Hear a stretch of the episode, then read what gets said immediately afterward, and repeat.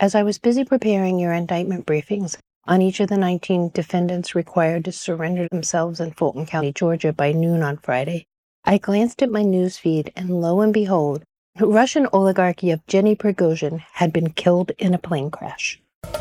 Prigozhin was the owner of the private mercenary army, the Wagner Group, that has been a significant force in the assault on Ukraine.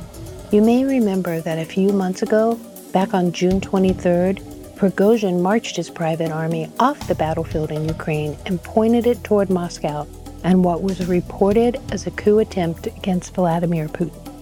But Prigozhin was actually coming for the generals running the war in Ukraine.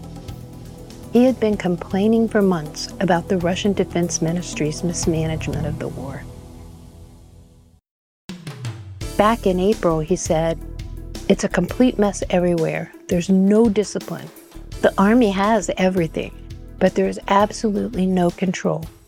While there is an absolute paranoid gap between that which is happening in the trenches and that which they know and think about in headquarters. He accused the Russian Defense Ministry of launching artillery, rocket, and helicopter attacks against Wagner Group in Ukraine, killing many of his men. These are Wagner lads who died today, he said. The blood is still fresh. They came here as volunteers and are dying so you can sit like fat cats in your luxury offices. By June 23rd, he'd had enough. He turned his troops around from Ukraine and marched them toward Moscow. And the world saw it as a coup attempt on Vladimir Putin. It was the most significant threat he ever faced in his 23 years in power. Prigozhin seized a mid sized military base in the Russian city of Rostov on Don, about 125 miles south of Moscow. He met little resistance from the military base located there as he has mythical status among young Russian soldiers for training up an elite, tightly run private army and for his bluster about its strength and merciless lethality, as well as his willingness to use it all over the world. He'd also created a culture in Wagner Group around the ancient Slavic mythology and symbols of the warriors who were his troops' proud ancestors. Wagner was named at its inception in 2014 by Prigozhin's trusted commander, who had an affinity for Hitler. Wagner was Hitler's favorite composer. And you know Wagner. His piece, The Ride of the Valkyries, has become almost the stereotypical soundtrack to any military tour de force.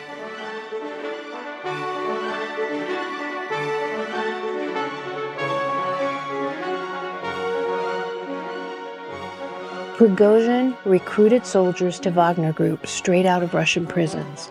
Besides being a major force in Ukraine, Wagner Group has fought in Syria, Chechnya, and several civil wars in African nations to advance the interests of the motherland, with plausible deniability. It's Russian troops, but not really.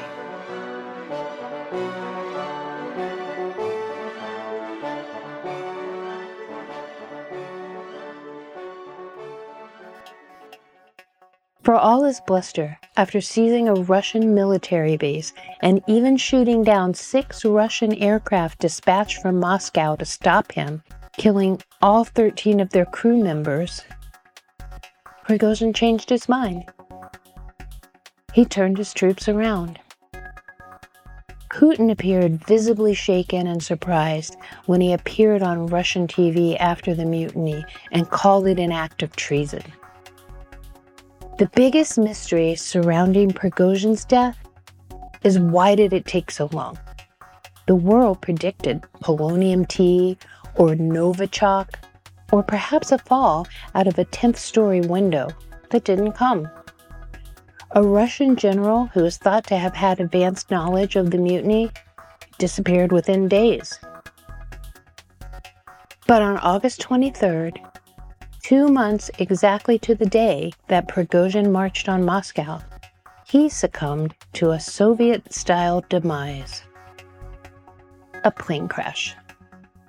It's important to note that the US military is saying they have no evidence that the plane was shot down, but one of its wings and its tail simply separated from the plane in mid flight, and what is likely an explosion set off from inside the plane, and it spiraled to Earth, killing all 10 people on board. And we may never know. It will be spun however Vladimir Putin chooses to spin it. So, why Prigozhin for your indictment briefing on the deadline day for the Georgia defendants to surrender themselves? Well, for one thing, you can watch the Georgia defendants surrender themselves to Fulton County on TV. And the reality is, we have plenty of time before any trials start to cover them all.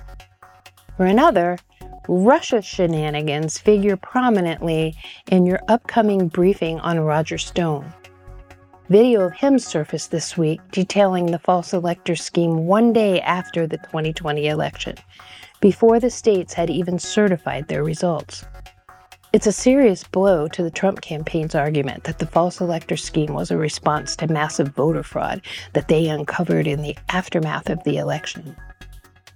But mainly, Yevgeny Prigozhin had a federal warrant outstanding for him in the U.S which resulted from Robert Mueller's investigation into Russian interference into the 2016 election. You need to know about that to fully understand the implications of his death, because those implications will affect the 2024 election. So here's your briefing. Prigozhin was a petty criminal who did jail time as a young man for theft. After getting out of jail, he sold hot dogs on the street, where he met Putin, who befriended him as a frequent customer of his hot dog stand on lunch break from his nearby government job. Prigozhin eventually opened a restaurant in his and Putin's hometown, and Putin became a regular customer and a friend. Putin even took George Bush Jr. there when he visited Russia. Prigozhin became known as Putin's chef and he was frequently photographed at events at the Kremlin that he catered. Putin bestowed oligarchy and fabulous wealth upon Prigozhin by giving him the contracts to supply food to Russian schools and its military. Oligarchs have a fair amount of freedom to advance Putin's agenda, and they ingratiate themselves by coming up with creative ways to do it.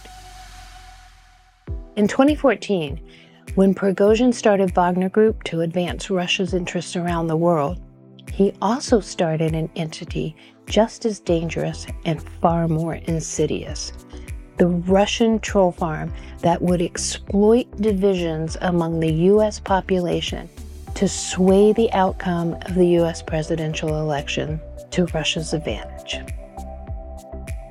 Putin always said that you could defeat America without firing a single shot simply by turning its population against itself. The Russians didn't particularly care who was president, only that the candidate be favorable to Russia.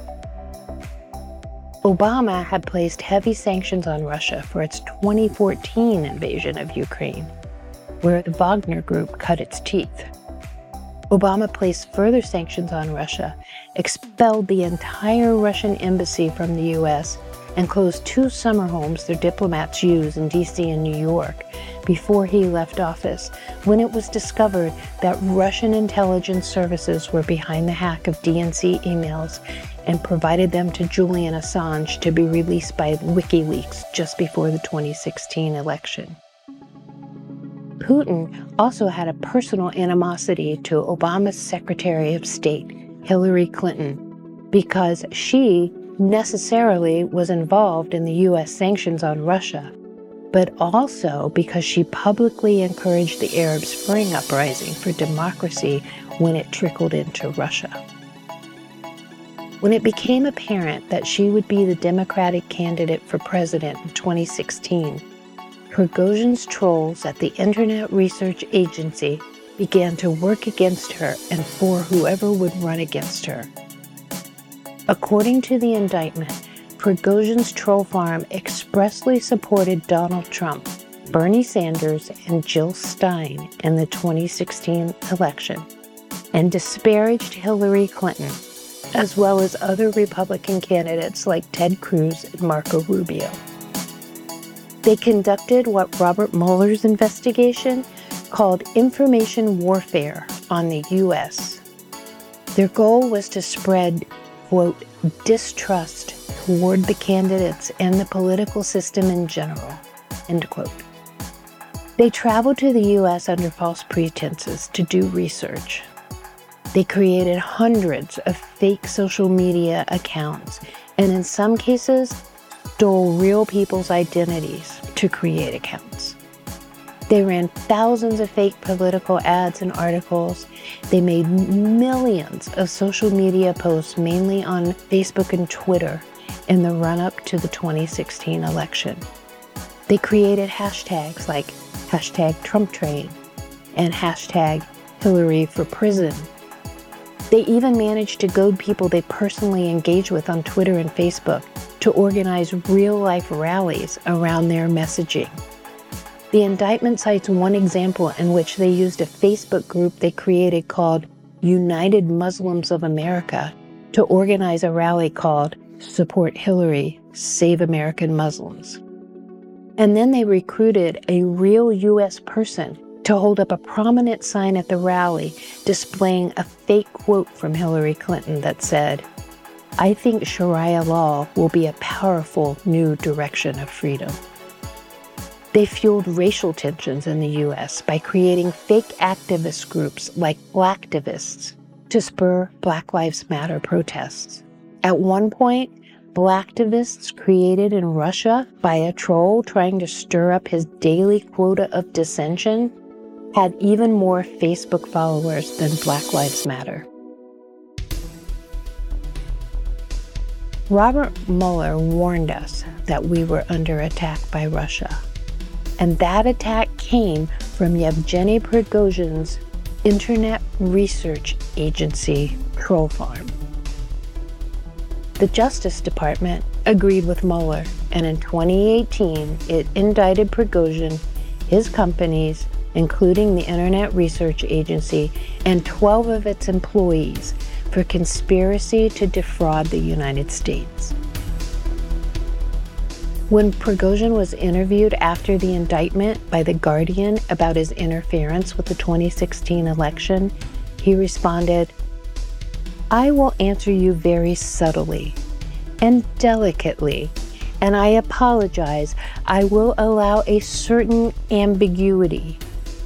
Gentlemen, we interfered, we interfere, and we will interfere carefully, precisely, surgically, and in our own way as we know how. During our pinpoint operations, we will remove both kidneys and the liver at once. I figure that Prigozhin, being the founder and funder of one of the most powerful secret weapons ever to hit us, was what kept Putin from offing him after his failed mutiny. Putin had accepted Belarus's resolution to Prigozhin's mutiny. Prigozhin would be exiled to Belarus, and Wagner Group would be disbanded and absorbed into the Russian military. But that didn't last. Indeed, Prigozhin was returning from a BRIC conference in South Africa. BRIC is an alliance between Brazil, Russia, India, China, and now South Africa, with interest in developing trade with African nations. Putin couldn't go himself due to his own international indictment for removing children from Ukraine and sending them to Russia. But alas, Prigozhin's secret weapon wasn't powerful enough to save him. No one ever really thought it would be. In remarks the day after the plane crash, Vladimir Putin said of him, I knew Prigozhin for a very long time since the early 90s. He was a man with a complex destiny, and he made serious mistakes in life. He achieved the results he needed for both himself and, when I asked him, for the common cause. Для общего дела, как вот в эти последние месяцы Он был талантливый человек. It now remains to be seen how his death and the loss of his funding for the Internet Research Agency will affect the 2024 presidential election.